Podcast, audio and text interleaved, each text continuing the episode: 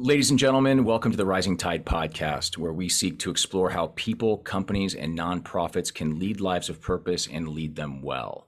I'm really excited for today's guest. Uh, Sara Porritt is the Chief Diversity and Inclusion Officer at Omnicom Media Group, a leading global media network where she is responsible responsible for putting rigor behind the shared Omnicom mission of attaining equal representation, development, support, and retention of all underrepresented groups. Expanding her ad- advocacy beyond the walls of OMG, Sara is on the board of the Four A's Foundation, mm-hmm. supporting DE and I in the industry, and is a mentor for She Runs It, supporting career development for women in advertising. She gets a lot more interesting, folks. She is an R&B singer. Uh, I hear she has a single on YouTube with over 4 million views. I have not watched it yet, but it is coming right after we record this. A music producer, she's a yogi. Um, she might be interested in knowing that I can barely touch my toes these days. Um, and in her spare time, Sara is dedicated to capturing and sharing stories of those who have also traversed the road not taken and is the host and creator of Hear Us Roar, a podcast featuring inspired conversations with fearless Asian women about how ideas and passions can ignite transformative journeys. Sara, thank you for joining. Sure, you have quite the podcast voice, I will say. well, well, thank you. You're the first guest that has said that. I'm going to have to go back and ask my all, all my other guests if they agree. I have um, a feeling I'm not. well, thank you so much for for coming on here. Um, you know, I, we this this podcast is really about purpose, and you, know, you read through that bio, and it doesn't sound like you have any shortage of that in your life. Um, so let's kick it off. What's the most purposeful moment or event in your life, professional or personal? I mean, I feel like that's such a big question and really hard to boil down. Um, I'm sure your past guests have probably said the same. And I feel like personally, my purpose has shifted over the years. Um, I know prior to us hitting record, we talked a little bit about parenthood. So, for sure, now in my late 30s, I have a different moment that I think of when you ask me that question. You know, it's it's waking up to the sound of my kids um, at 5 a.m., sometimes 4 a.m., but realizing that you know there's so much sacrifice in being a parent, and that's become sort of my new purpose whether I like it or not, because they're now on this earth and I'm responsible for them, but that there's also so much joy and gratitude and being able to take care and mold them into the next generation of human beings you know um, so that's that's what i think of right away but i feel like every decade of my life it's been a different experience mm. you know in my um, 20s it was about um, you know those big moments eh, winning in music really mm. um, you know being able to triumph in an industry of individuals that don't quite look like me um, in my teens it was about breaking out of my shell and being bullied um, mm. so you know moments where i was told oh you know i'll sit next to you on the bus um, because there's no other seats left and those i feel like the you know the common thread through all those purposeful moments is empathy um, and being able to acknowledge that um, you know even in the tough moments in life um, there's something to be appreciated uh, and you know it's about how you pick yourself back up but I, I, would say that and i know i just shared three moments if i can have one more moment i Please. think if i had to distill down to one specific moment that i will never forget um, is I was in an abusive relationship in my mid 20s. Um, I was no longer with this man, um, and we had reconnected at a Starbucks to check in with each other. And he decided to beat the pulp out of me um, in public. Wow. And, wow.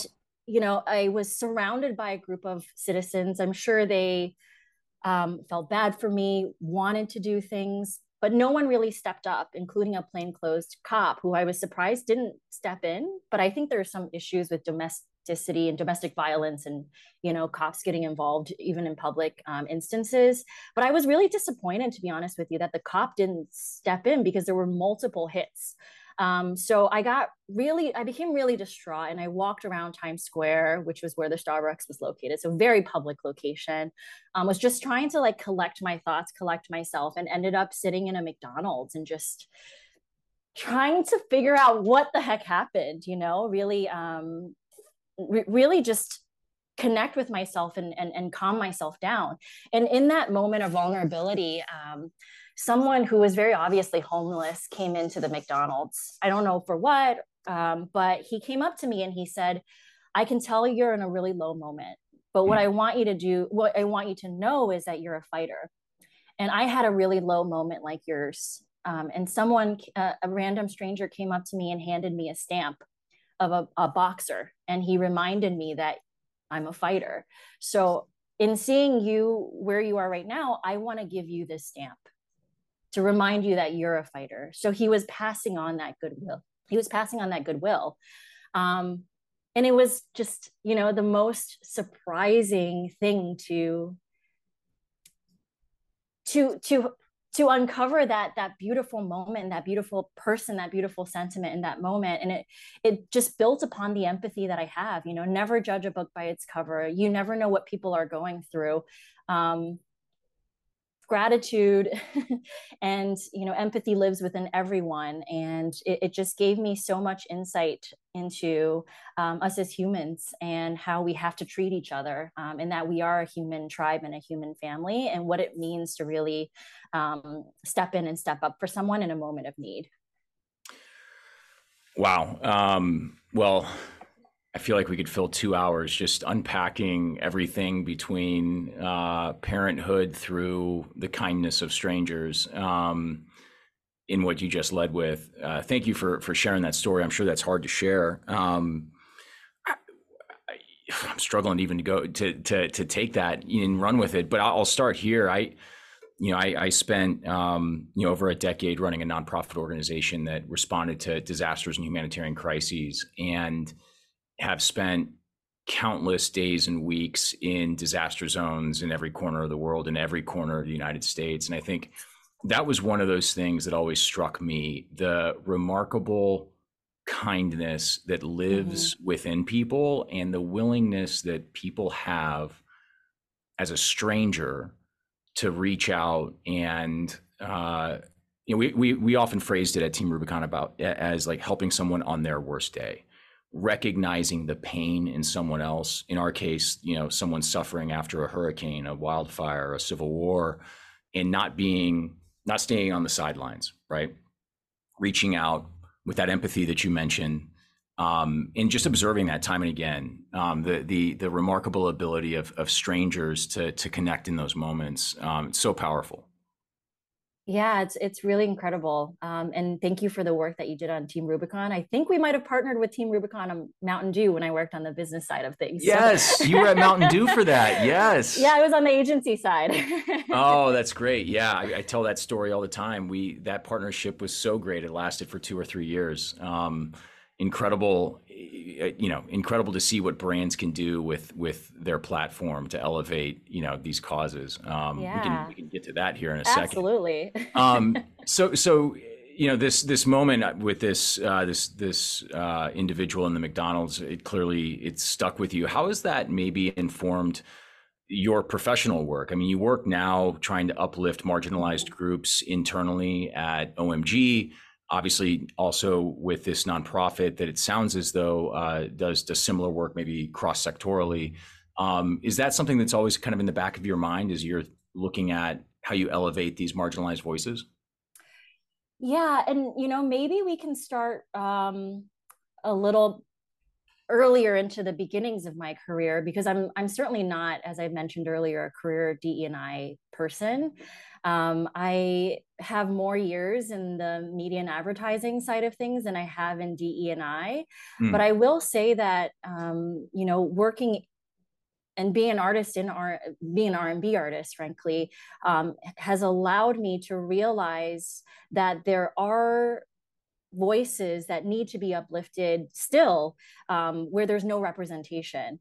Um, so it's definitely given me purpose very early on in life. And transparently i'll share that i got into the media and advertising industry because i wanted to figure out how to make um, how to promote myself for little to no money.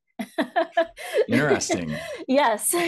So i came in with a purpose you know? Interesting. Um, and that was my purpose for the you know first couple years. Um, and then my purpose within the industry started to shift because um, as I got deeper into further up the ladder into my career, I'm, I was realizing that sure, media and advertising is interesting, but now that I'm in it, you know, um, as much as I did find um, the challenges that I was that were put forth in front of me by my clients very, um, very intriguing. Um, I I was seeking purpose elsewhere. Um, and I realized that, you know, even over the years, as I speak to more and more colleagues, that a lot of them are, are feeling the same way. They're trying to find purpose in their work. Um, and sometimes, you know, my guidance to them is that purpose may live slightly outside of your work. And that's how I found the path to my current um, occupation. So uh, I really wanted to take time to self reflect, figure out my next steps um, do something a bit more meaningful from a nonprofit standpoint within the media and advertising world. So I ended up um, just curating that in my day to day. I bought the Oprah 21 day meditation challenge, basically set up a room and had everyone meditate with me. That all of a sudden became part of our corporate wellness corporate wellness program. Hmm. Um, we were, um, you you know, you you've you've um, been tangential or a part of the industry for a long time. There's a lot of uh, entertainment that happens. Yep. Uh, I started recommending to a lot of our um, friends in the um, publishing world that why don't we do something more meaningful? You know, instead of just going out and drinking, why don't we volunteer and drink, or why don't we help um, paint a school and drink? I know there's drinking happens a lot. Let's be honest. but I think the more I opened up my aperture of what's possible within the scope of what it is that I do, um, the more I started to realize, oh my gosh, you know, they're they're really uh, you can really create your own purpose within within whatever industry it is that you're in, and I think that you know the more I did that, the more um, leadership within organizations that I worked for started to take notice mm-hmm. of the work that I was doing. Um, and so I started, you know, becoming um, a part of our culture club. Uh, I started running our culture club when I was back at OMD, which is a media agency. Uh, and then from there, um, the head of DE&I became an actual title uh, and a need, and that's when I stepped into that role. So um, I really did come into it with this idea of um, wanting to be purposeful, building community, um, elevating commu- uh, elevating voices that um, that don't maybe have that pedestal or that platform and so that's really how i've i've brought purpose into my work at omnicom media group is is exactly is exactly doing that um, but i think having sort of this um, business history um, and you know uh, have, having or understanding the industry really having worked on the business side of things has allowed me to expand the aperture of DE&I itself as well. Mm. So pulling in that purpose into um, how we engage with our clients and how we engage with diverse suppliers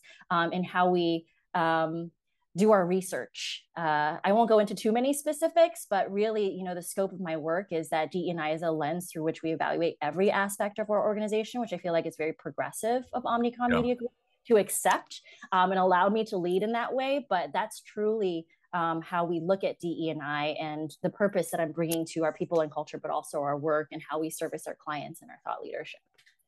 That's great. Uh, you know, it's really um, remarkable how you've charted this path for yourself, kind of with this initial uh, revelation that uh, you wanted your work to be more purposeful. And you you you had a, a moment there where you talked about you observed that a lot of your your colleagues wanted to have this purpose as well and you know obviously this was a this was a, a foundational element in the motivation to to launch groundswell you know my belief that as these demographic shifts happen in the workforce millennial and gen z it's clear um, it's heavily researched they want to have purpose alongside profit um, what's interesting though and i'm curious your your opinion on this i'm not sure that they really know what that means what, what do you think it means for? Because certainly you can't, you know, for every hundred people at at uh, Omnicom, you can't have hundred DEI leaders um, charting a purposeful career. So, what are the other ninety nine people doing to find that purpose, or what is it that they want to be doing?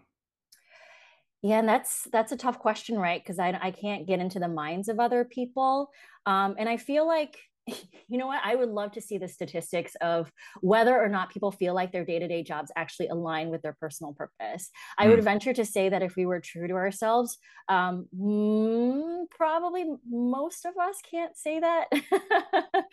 um, you know, but um, I think that there is room to help curate some of that purpose at work because um, even if we're coming in to collect a paycheck, right? We we still um, have chosen the professions that we've chosen for the most part, um, and um, we can create an environment for those individuals to to show up more authentically.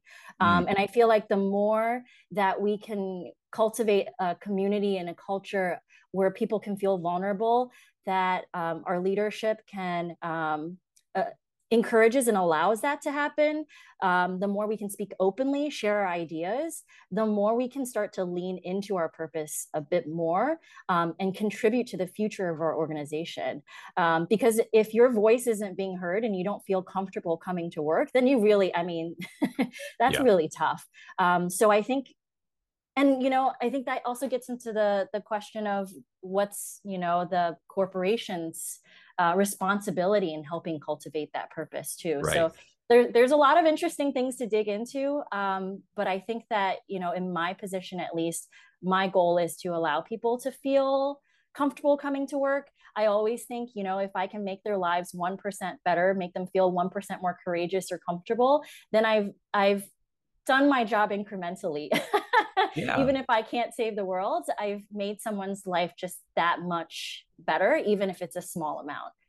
Yeah, and I, I think you know you hit on something important there. You know, earlier in the podcast, you you you when I asked what's the most purposeful moment of your life, and you talked about becoming a parent. I you know I think when people come and ask me about purpose, um, you know I, I've I've been very fortunate. I've had you know, I've started two purposeful companies. I, I, feel like I've had the luckiest, you know, I'm the luckiest guy in the world because I get to come to work every day and and and you know make an make a living, earn a wage, uh, trying to make the world a better place is like my sole responsibility, and that's and that's mm-hmm. fun, but it's also unique. And when I when people ask me about you know how can they live more purposeful lives, you know, I, I I try to encourage them. It doesn't have to be through work, as you said. You know, if if you're showing up to work so that you can provide for your family, you know, a, a safe home, food on the table, mm-hmm. good school district, like that, that is, that is a, a vehicle for you to live that purpose. But then it gets to what you said, you know, if, if you're spending eight to 10 hours a day, uh, you know, earning those wages so that you can fulfill that purposeful part of your life, which is your family, but those eight to 10 hours are spent in pure misery with uh, a bad boss or in a, a toxic work environment, then you know how how unfulfilled that mm-hmm. life must be. And you know, I always challenge leaders. I always challenge bosses to you know think about the impact that they have holistically on the quality of someone's life. You know, yes, every company uh, in you know the capitalist society that we live in has an obligation to maximize shareholder value and all of this stuff, but as leaders, we also have an obligation uh, to the people that are a part of that that mission, that objective, and it, it is to help. I believe, at least, uh, help them to lead more fulfilling, more promising lives. Help them to to become that better version of themselves professionally, because that's ultimately going to help them be the best version of themselves when they go home. Mm-hmm. Um, so I, I just I love how you you frame that up if only every leader had the empathy that you have and the understanding, I think the world would be a, a very different place. well, maybe it's because I ran a nonprofit for this, and there was no such you know. thing as maximizing shareholder value at a nonprofit. So oh maybe I'm about to get a, a, rude awakening running running this for-profit venture. I don't know. Remains to be seen. Um, so you're pretty you're pretty active uh, outside of work. Um, beyond just you know being a mother, which mm-hmm. is a full time job. Um, I've got two of my own. Um, you're involved with a couple of nonprofits. Uh, talk to me about the the roles you have there and the missions that they're fulfilling. Yeah, I mean, I think that the one that I'm most active in is the 4A's Foundation Board, which is um, the nonprofit arm of the 4A's. So, if you've heard of MAIP internship, of their high school programs, of uh, Vanguard, um, which is essentially sort of their sponsorship hmm. program mm. um, for uh, uh, you know, um, high to mid level Black talent within the industry. Um, it's incredibly purposeful because um, I think in joining the board for the 4A's Foundation, I'm realizing that there's a lack of diversity um, in our industry um, because there's just no awareness. Um, I think we're all sort of talking about diversity in some form or fashion in at media and advertising at the big organizations and yet there's not enough individuals that are a part of media and advertising mm. for us to um, diversify our workforce in some ways mm. so i think sort of think uh, being a part of the board has helped me to think outside the box when it comes to how I even approach our day to day work. Um, for instance, we started really rethinking, um, you know, if um, if that's the challenge here, um, what can we do to to prime high school students? And what's our role there and responsibility there in getting them um, exposure to the media and advertising industry? Um, i started to think about okay what are some of the guardrails that we currently have in hiring that's preventing people from coming into the industry? Um, and can we remove some of them? Like mm. having a bachelor's degree um, like even having um, you know direct media and advertising uh, experience um, because having that sometimes comes with a layer of privilege. Can we mm. look at transferable skills instead? Um, looking at um, you know does ageism play uh, a role in some of that as well? Can we take someone with transferable skills who's maybe a little further along in their career but wants to make a career shift? So i think you know um, everything is symbiotic in that way when you live a purposeful life. Um, the work that you do outside um, of your nine to five hopefully adds color to and, and uh, contributes to um, the work that you do in your nine to five and vice versa. So it's it's been really great to just have sort of both facets um, uh, really sort of play into each other. It, it's helped me learn and, and grow a lot personally. A lot of what you're talking about when you when you talk about diversity um, pressing issue today, right? And yet, when you're talking about some of the efforts of 4As, you're talking about, you know, how do we move upstream and solve the problem for tomorrow, right? How do you how do you think more long term, develop that that talent pipeline? How do you, you know, diversity? Obviously, it's a, this is a uh, a uh, hot button issue. Um, we can speak one, very candidly. one of those one of those unnecessarily politicized things. Yeah. Um, you know there's always of course this risk as things like you know the the merits of ESG come under attack by you know uh, investors and shareholders. And it, you you always have to wonder hey is this um is this an effort that can disappear tomorrow? How how challenging is it for you as a leader to balance the need for wins today to demonstrate progress versus the need, of course, to think more long term, look at uh, upstream solutions, but of course, running against the risk that there's some reversal in focus on issues of, of diversity. Yeah, you know what? I think, especially in the DE and I world, um, it, it's it's hard to think about change. I mean, in any profession, right? It's hard to think about change, but there's also something really exciting about it. Um, and perhaps because I've worn many hats and changed careers, um, I, I, I love thinking about these things and thinking about the future of DE and I. Um, and maybe first things first, it's not called diversity, equity, and inclusion anymore um, I think I think that the word diversity can be triggering in some ways and in some contexts. Mm. So I think it's really thinking about um, at the core, you know, what's the value of the work that we do, um, and how do we how do we make that um, future proof in a way. Um, if you think about sort of more traditionally some of the work that DEI practitioners do, um, it's ensuring that we um, retain the talent that we have um, that we have a diversity of perspectives in an organization, and that's tied to innovation.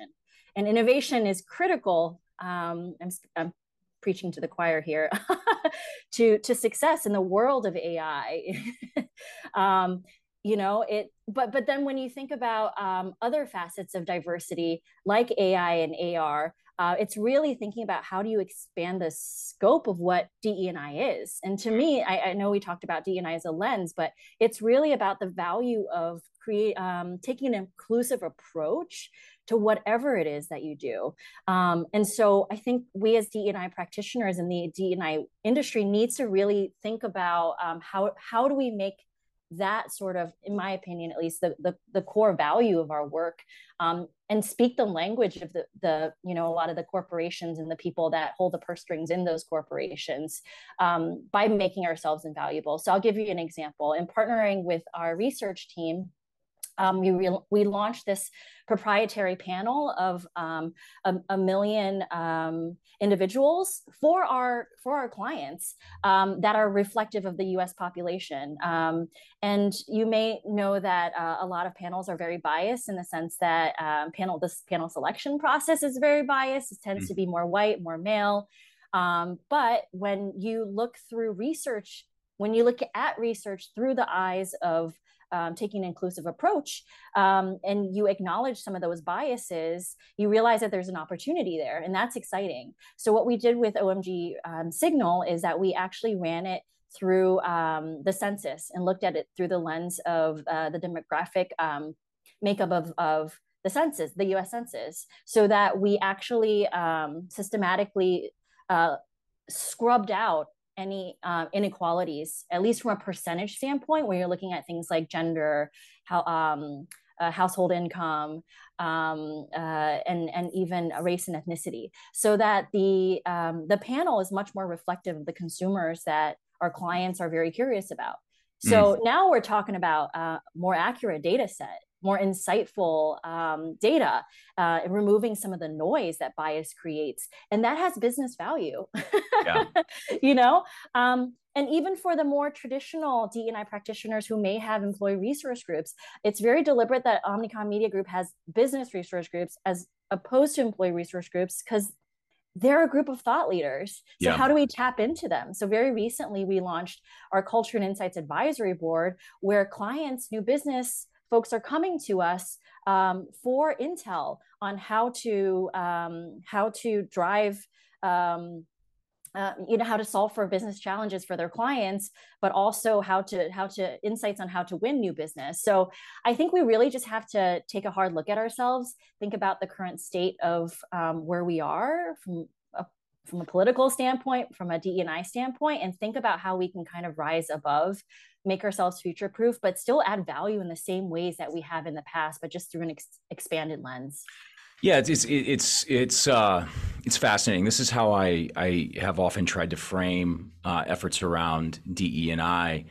You know, it's it's it's not in a, de- a diverse or inclusive uh, or equitable workforce or organization is not an objective for which we're trying to create strategies. It is a strategy upon which we'll reach our objectives right bravo yes and and you know I, when when you know i run up against someone who wants to wave a, a woke flag at me I, I, always point to the institution mm-hmm. that i grew up in which was the us military arguably one of the most conservative institutions in the country despite what you know some politicians are trying to to say today and there, there's two kind of hot button issues that i that i point to and how the the US military, again, deeply conservative institution, has approached. So the first one, been around for a long time, people love to, to thrash about it, is climate change. Right? Is it real? Is it not? Blah blah blah blah blah. Mm-hmm. Obviously, the uh, you know the more conservative bent is that it's it's it's made up.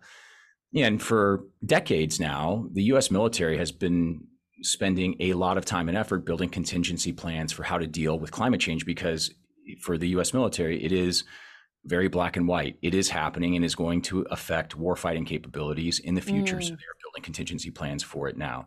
They're not doing that out of a political agenda. They're doing that out of a life and death necessity. Now you look at DEI efforts in the military, highly politicized issue. It's holding up, literally holding up legislation uh, at a federal level. And what's interesting is the military learned very a very long time ago that diversity is critical to an effective organization. They they have had uh, you know a very specific diversity recruitment quotas for the U.S. military academies because they know that having a, a black officer or an Asian officer or a Hispanic officer is really important to a black, Asian, or Hispanic soldier who mm-hmm. is looking to follow you. You need leadership that reflects who you are. Otherwise, those those young minority privates and corporals are not going to feel like they belong in that military institution. And so, you know, when the Supreme Court recently struck down, um, you know, elements of affirmative action, mm-hmm. there you have it. They had a carve out for the U.S. military academies again because it is undeniable, undeniable that a diverse uh, officer corps is a more effective officer corps. And so I, I, you know, those that's kind of how I've I've always tried to frame it for people in in my world is that um, let's put the emotion aside. Let's see this for what it is. It's a strategy that is effective at reaching some organizational objective. It is not the objective itself, but now I realize I got up on a soapbox and I'm supposed to be giving you the soapbox here, Sara. but you know what? Part of me is really happy to know that there's a plan for climate change. just, in case, you know. Well, I, I, think we could use a better one, but um, yeah, no, it's it, it's uh, it's interesting. Um, so, what's the future hold for you? You know what? I'm very much a feelings person. Um, I don't have much time for self reflection these days.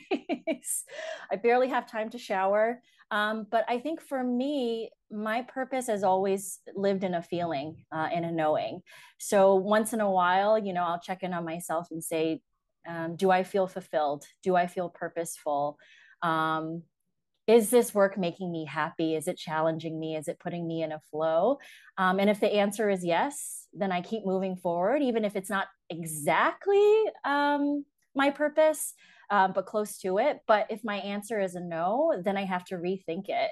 Um, and I will say that I think DE and I do find DE and I purposeful, um, but I, I, being very transparently as a as a human being, I, I do want to share that I bounce back and forth a little bit about um, how purposeful for me in this in doing this work in the sense of you know i've always wanted to um, create joy um, in create like elicit inspiration in others. And i feel like a lot of the work in corporate de and i ends up you know being about battling systemic inequality.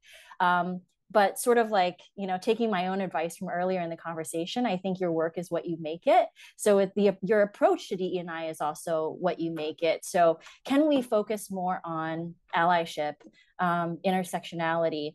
Um, so i'm i'm and that's what we've done um, at, at, at omg so i'm i'm I'm always pulse checking with myself to see if the work that I'm doing is truly purposeful, if it aligns with my purpose and the gifts that I have to share.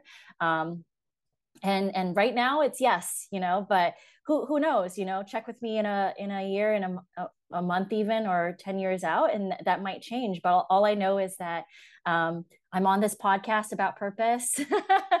I'm grateful for for you sort of bringing um, these wonderful topics to light uh, and i feel great about the work that i'm doing right now um, and so i just need to keep going uh, and then you know hopefully uh, things will unfold as they should well, it's it's interesting because it, it, kind of brings the conversation full circle. You know, your your self reflection around purpose and and you know ensuring that you're you're finding this balance um, at work and with your gifts and all of that. And, and you know, it's it's clear that that's that's the role that you play for however many thousands of people you know that are your colleagues at at, at Omnicom. And it's again going back to this idea that um, you know that that purpose isn't the end it's the means to the end right? When you when you think about what's the business case for the work that you're doing it's you know happy fulfilled uh, mm-hmm. purposeful employees are employees that are going to be more engaged. They're employees that are going to be retained over the long run reducing cost increasing cohesion all of those things. So i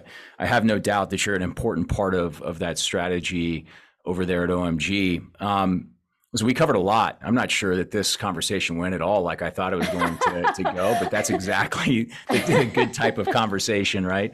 Um, is there oh, anything great. that you'd like to share with with people that are out there listening before we start to close it out?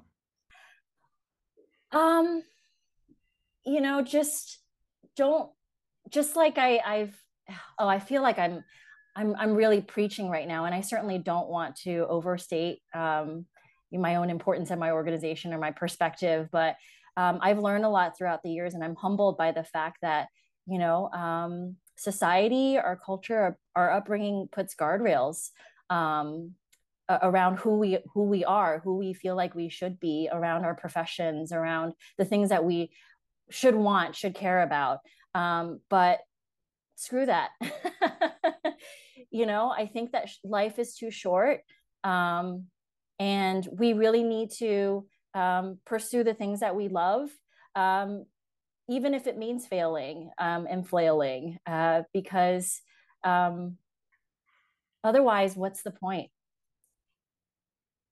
I love it. I love it.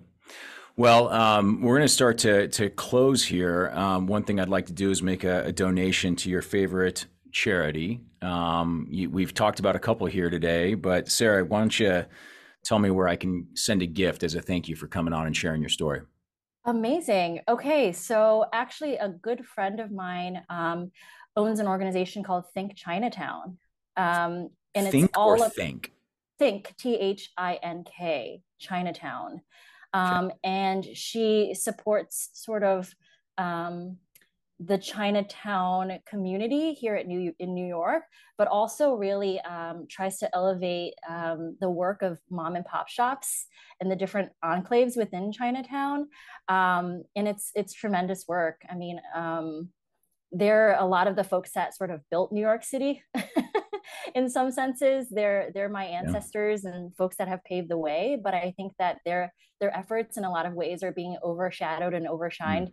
Um, very understandably by commercialism um, in um, maybe not understanding or having as much English proficiency. So mm. she's really shining a light um, on the various cultures and and um, making that a really interesting and, and fun experience um, for for people to to come in and, and want to participate and, and understand. So I would love for you to donate to that. Awesome. I'm going to do it right now. Um, I think it's a great organization. I, I, think that the you know the history of of this country um, clearly uh, biased, and, and uh, you know I think we often forget the contributions of, of people from all walks of life in building what it is that we enjoy here today. So I, I love I love what they're doing. Um, Sara, thank you so much for joining today. This was a, an incredible conversation. Appreciate the work that you're doing, um, and thank you for being vulnerable today. I mean, you shared some incredible stories. Uh, you didn't shy away from uh, opening up, and uh, that always makes for a really compelling conversation. So, uh, you know, we at Groundswell and, and, all our listeners here at the Rising Tide, uh, thank you for your time and also for your efforts and all the important work that you're doing. Oh, I really appreciate you. Thank you so much. All right. Have a wonderful day. You too.